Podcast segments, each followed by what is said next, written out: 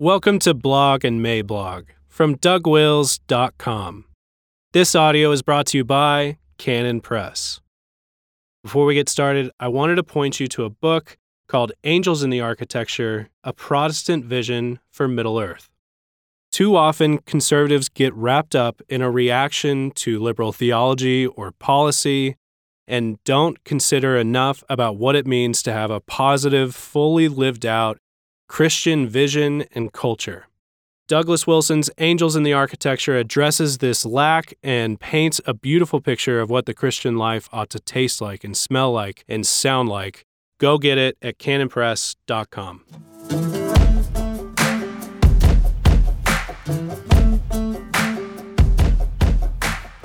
Seven reasons to expect a Trump slide.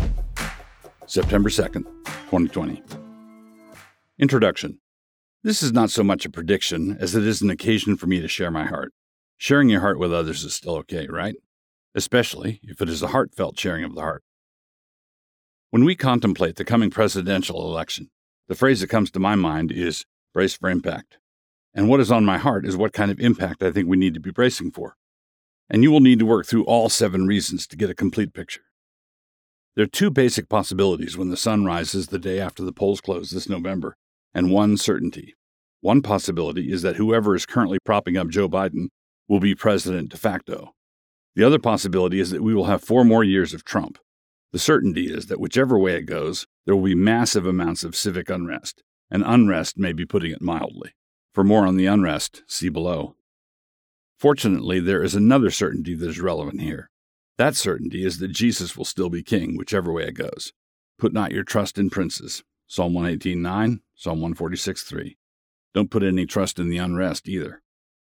Without in any way making a claim to know the future, I set these seven reasons before you as compelling reasons, either way it goes. If Trump wins, then don't forget you read it here.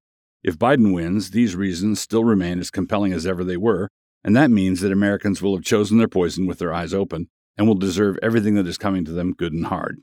That is, if Biden wins fair and square, which he can't. But if Biden wins through massive cheating, then we will still deserve what we are getting.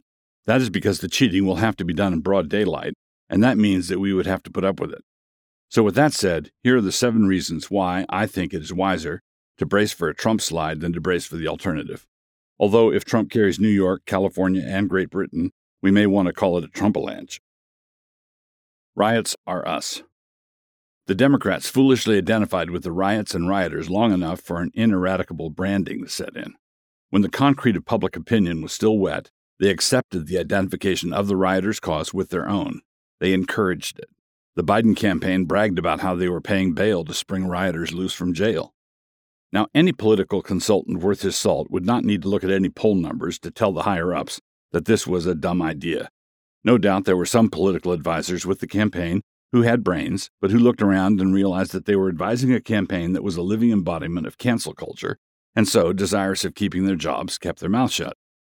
But other political advisors were on the scene who, if their brains were dynamite, would have just enough to blow their collective nose, and they apparently said that the campaign simply had to connect with the passion and the commitment and the street smarts and the bricks through windows and the looting and the arson and the murders and, hey, what happened to our poll numbers? Let me just say it here. I'm pretty sure one or two thousand other political observers have said something very similar, but it strikes me that burning down cities is not a winsome strategy. That is not the pathway to the hearts of the American people. That is not a Morning in America campaign. Brands don't rinse off. A brand is not a henna tattoo. Once the brand is set, you cannot deal with it by means of a simple pivot. You cannot have your candidate start condemning the needless violence three or four months after the needless violence started, with all of your people having egged it on in the meantime. Just a few days ago, after his campaign realized the problem, Joe Biden engendered a great deal of hilarity when he said, quote, "Do I look like a radical socialist with a soft spot for rioters?" Close quote. The issue was not that a large number of Americans could easily answer that rhetorical question with a shrug and an of course. That is exactly what he looks like. The actual telltale issue was the hilarity that followed. Twitter erupted with a collective horse laugh. This was his I am not a crook moment. This was his Michael Dukakis in a tank moment. The only way for Biden to do something here that would be even remotely convincing to the middle America he has already alienated is to conduct a full-throated attack on Antifa and the rioters and B L M and the spirit of lawlessness that pervades the entire left. He would need to pull a Clinton-esque sister soldier moment, only a hundred times more weighty and momentous than an admonition for some entertainer. But if Biden were to do that, he would alienate what is now the hard base of the Democratic Party. That means he is stuck, and that means the brand, friend of rioters, stays put. Non complementis. Politics aside, Joe Biden is clearly, manifestly, plainly not up to the task. He is not an experienced politician who has lost a step or two because of age. No, he can barely get through a scripted speech. Biden, when he was young and vigorous, was a gaffe machine. But now, crikey. This is not a point that needs to be belabored. Everybody sees it. Everyone tacitly acknowledges it. Did I mention that there's apparently no need for a presidential debate? But this means that a vote for Biden is actually a vote for somebody else. Do you think the American people will buy a pig in a poke? Who is that somebody? Will it be Kamala? Will it be Joe Biden? Will it be the National Security Advisor, whoever he turns out to be? Shouldn't we know who's going to be actually running the country? Besides the usual gang, I mean. As someone once observed, no matter how we vote, the government always seems to get in. And while H L Mencken once described democracy as the art of running the zoo from the monkey house, I think we might be in a position to see him and raise him ten. Flop sweat.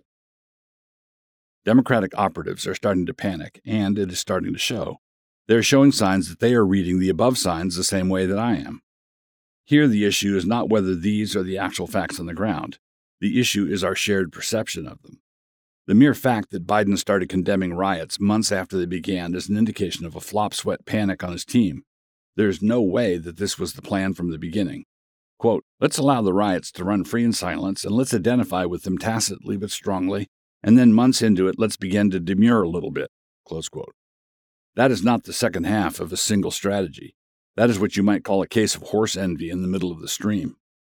There will be multiple examples of this. Another one is Biden's laughable attempt to shuck off his ban fracking stance. Flip-flopping is something that almost all politicians do, but Biden shows signs of having to do it on a grand scale. But it is one thing to abandon support for policy A in order to move to policy A B, and quite another to maintain that your previous opposition to the destruction of the planet and life as we know it is no longer your stance, at least not in Pennsylvania. And walking back your support for the riots is what might be called a tricky operation, only to be undertaken if a bunch of your advisors have looked at some internal polls and commented on them with something along the lines of gack. Censors are not the confident ones. Anybody who has any real experience at all with the leftward biases of big tech, by which I mean Google, Facebook, Twitter, and all those guys, will tell you that they are by no means assured that the American people left to their own devices would choose to do the right thing. And so public opinion must be massaged. It must be steered, admonished, lectured, hectored, harangued, and suspended. Those are the tactics of fear, not confidence. The thing of interest here is that big tech's thumb on the scales of democracy is now broadly and widely understood and budgeted for.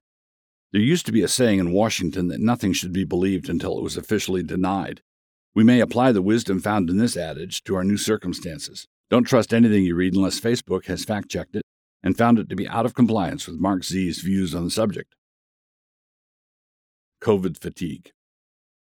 Apart from Kristi Noem, pretty much nobody covered themselves with glory during the pandemic fright, flight, and panic.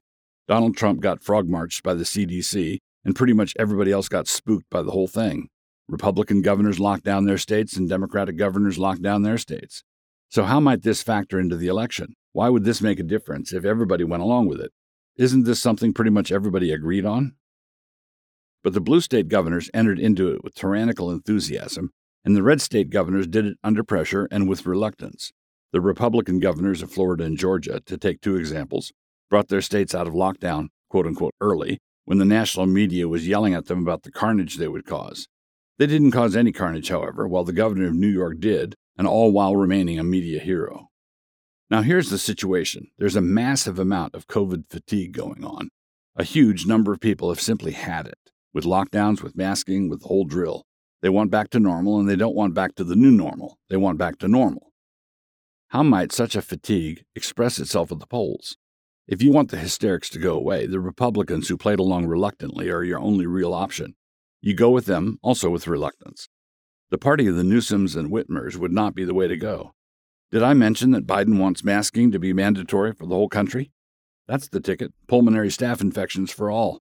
yeast infections. Put on your mask, confess yourself to be racist and white supremacist, close down your small business, applaud the riots, allow yourself to be shimmied along into the next available struggle session sponsored by your local chapter of the Red Guards.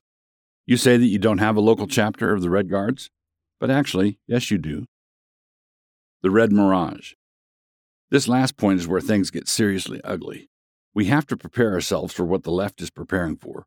Their prep work is already being done. You can follow that link to an article that warns that election night will be a red mirage. It will look like Donald Trump has swept the country. See all the reasoning above. But this apparently fails to take into account all the rider trucks full of uncounted Democratic votes that George Soros will be able to dispatch to any locale that appears to need them. So we have to be prepared to not accept the left's non-acceptance of the election results. The easy way to do this is through having the election be not even close. But if it is a squeaker in any key battleground state, get yourself ready. As we used to say in the Navy, stand by for heavy rolls. Now to some folks, this is tinfoil hat stuff, conspiracy thinking. So sad when a preacher of the gospel gets away from theology and lets his inner American out. You know the drill. How dare I suggest that the Democrats will not accept the results of the twenty twenty election? Well, did they accept the results of the twenty sixteen election? Not a trick question. How dare I suggest that they would cheat using the recently adopted rushed and jury-rigged system of mail-in voting? Well, were they willing to burn down cities in the run-up to the election? Why, yes. Yes, they were. Do you honestly think that the people who burned down Kenosha would be willing to go that far to get Trump out?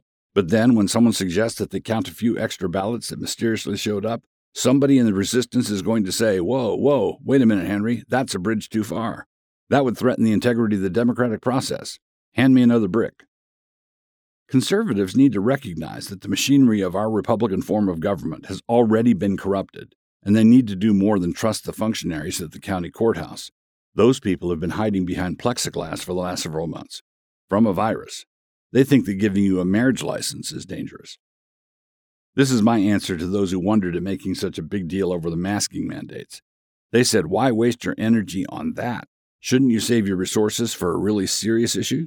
Sure, like stealing an election? You will soon enough see that those who counseled us to roll over on the smaller things will soon enough start advising us to roll over on some huge ones. But we had better not.